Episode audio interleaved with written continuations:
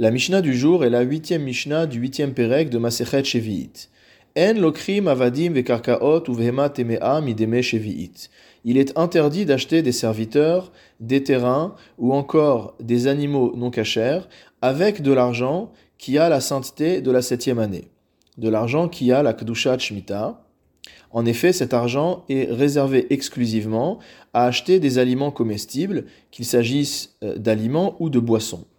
Veim lakar, yochal kenegdan. Si maintenant une personne a dépensé une certaine somme qui avait la kdushat shevi'it pour l'un des usages interdits que nous venons de citer, il devra dépenser la même somme de son propre argent pour acheter des aliments ou des boissons.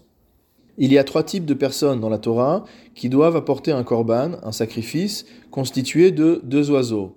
Echad le chatat, ve'echad leola. Un en chatat, en korban expiatoire et l'autre en hola, en sacrifice holocauste. Qui sont ces personnes? Le Zav, c'est-à-dire un homme qui a eu un écoulement, il s'agit d'un écoulement rituel et non pas d'une émission de semences. V Zava, la Zava, c'est-à-dire une femme également qui a eu un écoulement de sang, mais dans un moment où elle ne doit pas être Nida, donc les règles sont expliquées dans Maserhat Nida. Et enfin, la Yoledet, la femme accouchée doit offrir également ce couple d'oiseaux pour pouvoir sortir de sa période d'impureté. Concernant ces corbanotes, notre Mishnah nous enseigne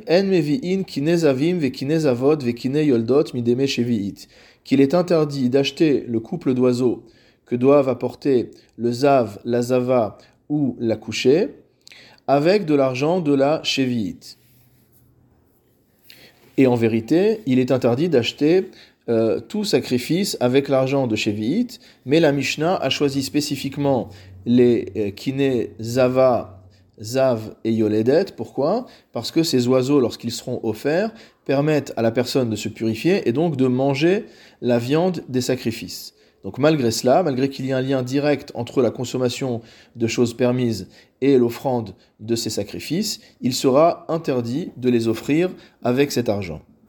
Et à nouveau, Ve'im Hevi, et si malgré tout on l'a fait, on a acheté ce couple d'oiseaux avec de l'argent qui avait la Gdushat Shmita, Yochal Kenegdan, on devra manger une quantité de nourriture dont la valeur sera équivalente au sacrifice acheté par l'argent de Shevi'it. En Sachin Kelim Beshemen Shel Shevi'it, Ve'imsar Yochal Kenegdo. Troisième et dernier enseignement de la Mishnah, on n'a pas le droit d'utiliser de l'huile qui a la Gdusha Shmita pour enduire des ustensiles. Et si on l'a fait, de la même manière, on devra prendre sur son argent la même valeur que ce qui a été utilisé pour oindre, pour euh, enduire les ustensiles, et euh, cet argent le dépenser pour des choses qui soient comestibles. En effet, l'huile de Shemitah n'est permise que soit à la consommation, soit pour s'enduire le corps, mais non pas pour enduire des objets.